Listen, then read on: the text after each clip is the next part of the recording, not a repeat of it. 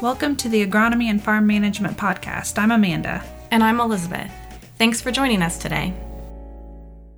Welcome back to the Agronomy and Farm Management Podcast. Today we want to focus on small grains. This was prompted really by the passage of Ohio Senate Bill 299, which was signed in 2018 to provide $23.5 million to the Western Lake Erie Basin, Basin for nutrient management programs. These programs are run through the Ohio Department of Agriculture Soil and Water Conservation Districts in that watershed. So far, four programs have been identified for funding to help address water quality issues, and one of those is the Ohio Working Lands Small Grain Program, which provides incentives for farmers to plant small grains such as wheat or barley. Before we get into the program details, we want to talk with Dr. Laura Lindsey, soybean and small grain agronomist with The Ohio State University, because she can provide some insights on best management practices for growing small grains in Ohio. Welcome, Laura. Hi. So we've seen a major decline in wheat acres across the state as profitability has dropped. And this incentive is specifically designed for the Western Lake Erie Basin. But we want to talk about agronomic practices for wheat from a statewide perspective for our listeners. Uh, for the sake of time today, we're not going to get into barley because we covered that back in episode eight. So jump back and listen to that if you want to learn more about barley. But talking about wheat, let's start with some basics.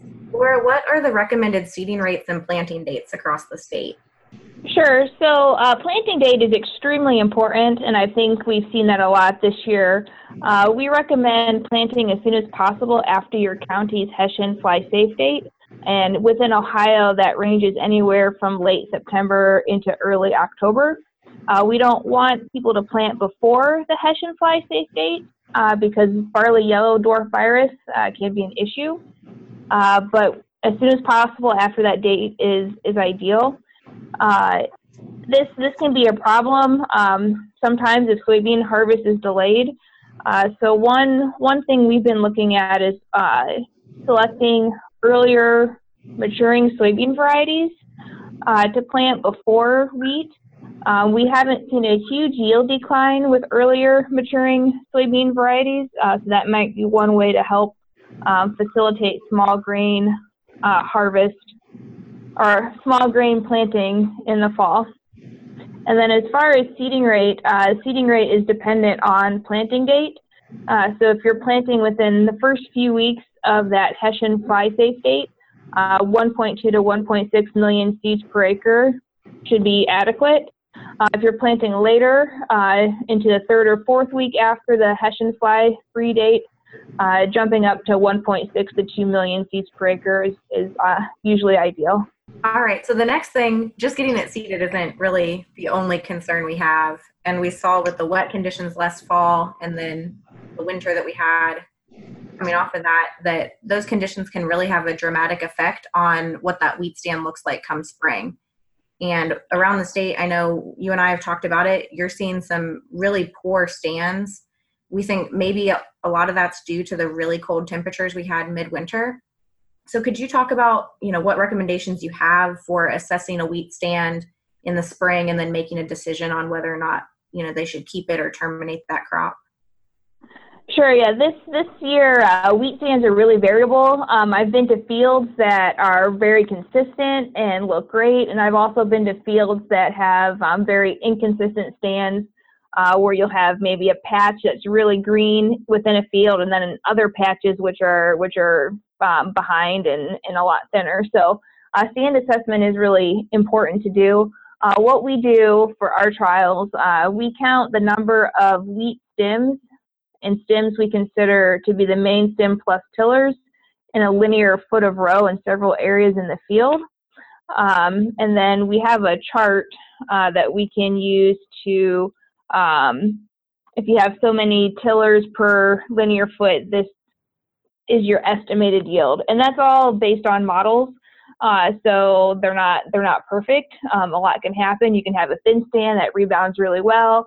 And you might have a good stand that doesn't yield quite as well. But uh, our estimates can be used as a, a rough guideline uh, to estimate estimate uh, yield based on stem counts. So one major benefit of incorporating small grains is the ability to apply manure um, at a time of the year when the risk loss is lower. So we talk about applying nutrients to growing crops, and wheat allows you to do this in the fall and the spring, unlike corn or soybeans potentially. So OSU Extension Field Specialist Glenn Arnold has worked extensively with manure applications and some of you may have seen him present. He gets around the state and talks about his work. He's really focused on widening the application window, applying to growing crops. And that's not only wheat, but also corn. And some of the things he's done there is pretty fascinating. But he incorporates it by side dressing or narrow openings. And back in 2007 to 2009, he compared manure applications to wheat and those treatments were urea, manure surface applied, and manure incorporated. So he made the applications in early April after the wheat had broken dormancy. And despite having driven over the wheat with a manure tanker or cutting it up, they used a pecan toolbar that made slices in the soil.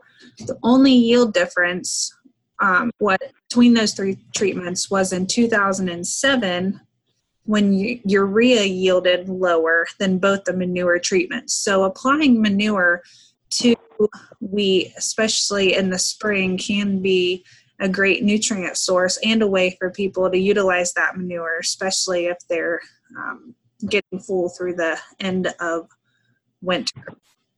Now, back in March, Glenn did summarize the findings in a corn newsletter article, so we'll link you up with that. But to go along with that, Laura, what are the nitrogen recommendations for wheat? Should we apply any in the fall or put it all in the spring? What are the best management practices there? Uh, those are great questions. Uh, so, in, in, terms of nitrogen recommendation, uh, it, it's good to file the Tri State uh, Fertility Guide. And uh, the recommendations are also in uh, the Ohio Agronomy Guide, 15th edition, which was revised just a couple years ago. So the nitrogen recommendations are based on the yield potential. And just looking at the, the guide right now, um, if your yield potential is 90 bushels per acre, uh, the recommended recommended nitrogen rate would be 110 pounds of N per acre, and that's taking into account both fall and spring uh, nitrogen application. So um, I recommend looking at those guidelines uh, to fine tune your spring nitrogen application rates. In terms of uh, timing, uh, whether or not we need uh, nitrogen in the fall um, is something that we plan on looking at in the future. Uh, right now in our trials, we apply about 20 pounds of nitrogen in the fall, uh, but we haven't actually, my lab program hasn't actually tested that yet. Uh, so something we, we plan on doing in the future fairly soon is looking at, you know, whether we really do need that fall nitrogen um, or not. Yeah, I'm really looking forward to seeing the results of that. So another question we have when it comes to wheat is getting harvest um, done in time so that we have a good quality grain. So, what concerns do we have with harvest midsummer of wheat, and what can we do to ensure high quality at harvest? Yeah, harvest timing is extremely important. Uh, we've done some research uh, playing around with harvest date in wheat, and uh, we see if uh, grain dries down to 13% uh, or less, and then we get precipitation that re-wets the grain and then grain moisture increases. Uh, we've seen increased vomitoxin lodging, sprouting, and decreasing test weight. And so those are all pretty big concerns um, in terms of, of the price you get for wheat. Uh, so timely harvest is really important. Um, if that dry grain is re-wetted, that, that's when we see pretty um, major issues. Another question I have concerning what type of yield we're going to get. What seem to be the largest impacts that weather have on wheat? Is it really how it comes out of winter? Obviously, if we don't get any rain, then we're not going to have a good crop, but then too much rain too. So, what are some um, conditions you've seen over the year that have yielded good harvests or some that have been pretty low? Yeah, I think it's all important, which is kind of the, I guess, agronomist answer. It's all it's all important.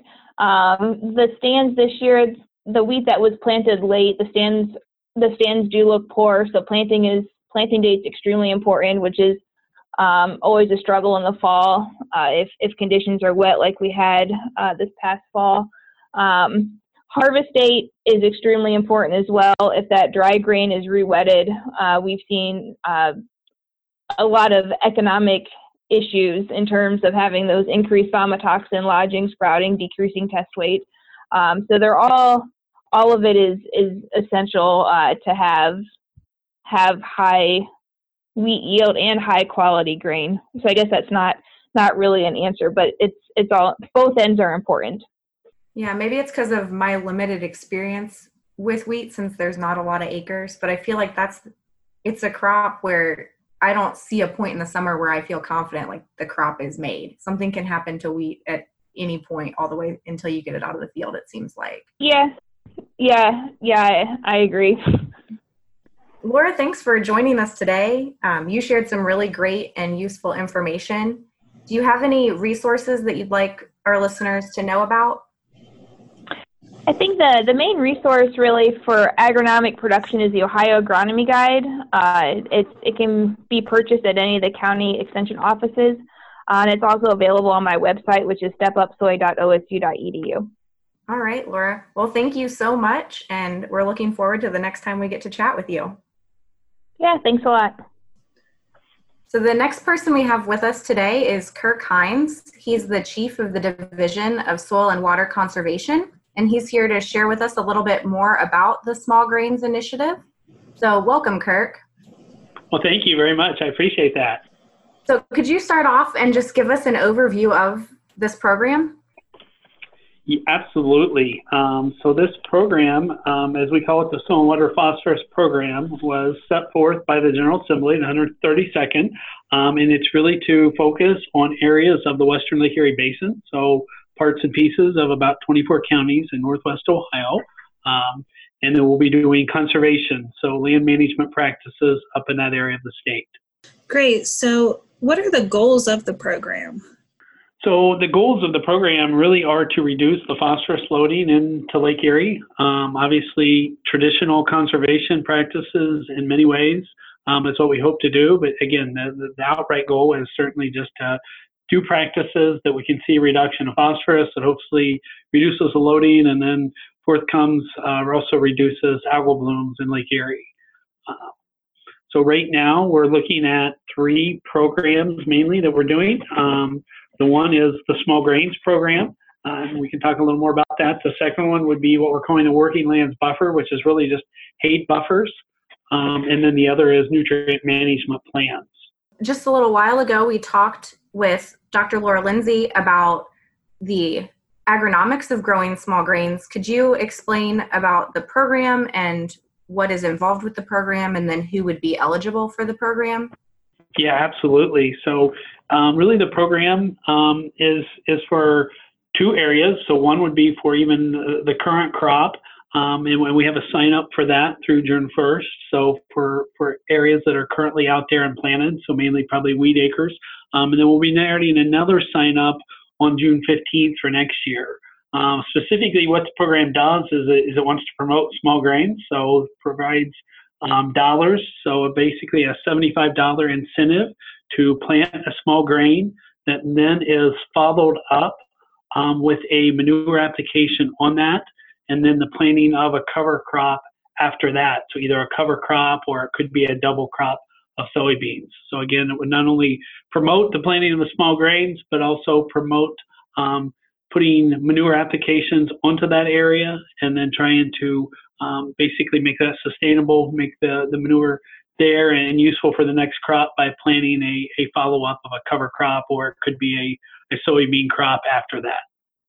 So you mentioned the manure application, and we talked a little bit with Laura about some of the work Glenn Arnold's done with application to wheat in the spring as a nitrogen source. So, would that work with this being able to put manure on in the spring and then put it on after harvest as well. You guys have a soil test and manure analysis requirement there. So does it come down to just managing nutrient balances or do they strictly have to stick to that after harvest application? Yeah, I, I think I think it all applies and it, it, could all certainly work out. So first and foremost, you know, we're certainly requiring a soil test um, to make sure that, you know, additional nutrients are needed there um, where we're applying the manure. So as part of the program, we're looking to make sure that um, USDA 590 standard that we call, but the manure application standard is followed. So we'd want to see a soil test, make sure that phosphorus is, is needed. Um, and then when the phosphorus is needed, then uh, we would like to see that manure application in the summer um, when it's, you know, uh, good conditions to apply and and then we can again see it tied up by applying a, a cover crop afterwards that will keep the nutrients there for the future. Before the planting of the crop, so in the fall, in most cases where we're planting wheat, you know, it, it certainly would be appropriate to apply nutrients then, to apply the manure then, or shortly after that it's established. I know Glenn Arnold's done a lot of great work there, so um, certainly applying at different periods when it's necessary. But I think our number one goal, again, is to make sure we're applying where it's needed and then also giving an outlet for livestock producers to work with neighboring farmers that have a wheat or a small grain crop that may not have manure available, but to where they could benefit from the manure application. Um, there would be some funds there, as I mentioned before, to see that manure transferred and applied in an area that's not traditionally seen the manure applied um, would also eliminate the need to apply a commercial fertilizer in those cases. Um, and then maybe in a lot of those cases, uh, the livestock producer doesn't necessarily need that manure, so it could be moved to another area. So that would be certainly one of the main goals of this program, um, of the small grains program. I think this sounds like a fantastic program. I'm especially excited about the fact that it doesn't necessarily need to be a cover crop. It could also be a cash crop like double crop soybean, because I think that really opens it up and makes this a really good opportunity to, you know, get wheat into the rotation or get another small grain into the rotation and take advantage of those windows for applying fertilizer. I think this is a great initiative. Well, we think so. Um, so far, you know, we've seen quite a bit of interest in the program for this year. So, you know, really our, our intent is to look at next year where we can actually go out and, and producers can pick those areas that are, again, that are needed um, to see manure applications or need the nutrients. So it'll be even more beneficial as we move forward. But yeah, there's been a lot of success so far in signups. Um, and, and we, we agree. We think there's multiple goals. So one is just the small grains being established. Um, and now there is obviously to see manure and see nutrients applied in areas that are needed that have not seen them in the past. And then certainly a third goal is to see a cover crop or, as you, as you mentioned, a, a follow-up soybean crop after that to sort of hold those nutrients in place and to, to utilize them. So we think there's multiple goals and multiple benefits here. Um, so we're excited about it as well. So, is there anything else you want to share about the program, um, or where can people go to find out more information? Yeah, absolutely. Well, what you know, we're on here, I, I, would like to share. We also have the Hayed Buffer program, um, so we're as well excited about that. So that basically provides areas where you know a lot of times we traditionally see buffers put in um, as part of the conservation reserve program, which is a great program, but it really does not allow the harvesting of the uh, of the forage or of the grasses. So this uh, Buffer program is something again that's offered by the state through um, Senate Bill 299 through the Soil and Water Phosphorus Program. And what it does is, basically provides $125 per acre per year for a period of, of each year for five years to plant that hay crop along um, corridors, along stream corridors. So again, we're going to allow the harvest of that, um, but we will see the benefit of having grass next to a stream where it can capture the nutrients, and then we can remove those nutrients through the grass. So we think as well this has a real benefit there. Um, and then as well, we'll hope to see that uh, forage established in the fall and, and, then continue to grow and not harvested after September 15th, um, so we can see again that we can have something there to trap the nutrients. So as well, yeah. So I just wanted to share that as well about that program. So we're excited about it. Um, all these programs, though, both of them, you can contact your local soil and water conservation district. Um, sign ups will continue. We're sort of doing a new sign up starting June 15th, but they're they have lists currently, so producers can sign up really anytime and connect with their local soil and water conservation district um, in any of those 24 counties up in the Western Lake Erie Basin. Um, we also have information on our website here at ODA um, where they could contact us as well. But really, the local soil water conservation districts would be the most beneficial place to reach out to to get information.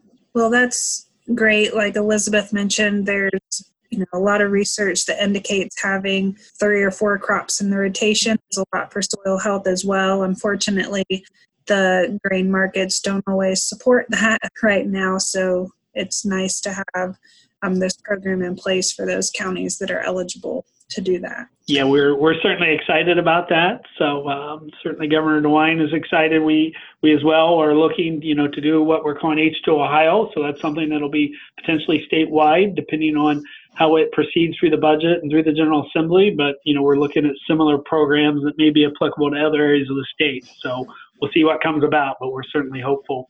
Well, Kirk, we certainly appreciate your time and appreciate you joining us here today to share this with farmers. Absolutely. Thanks for letting me join you. I appreciate it. Thanks for listening to the Agronomy and Farm Management Podcast. Join us again in two weeks for our next episode.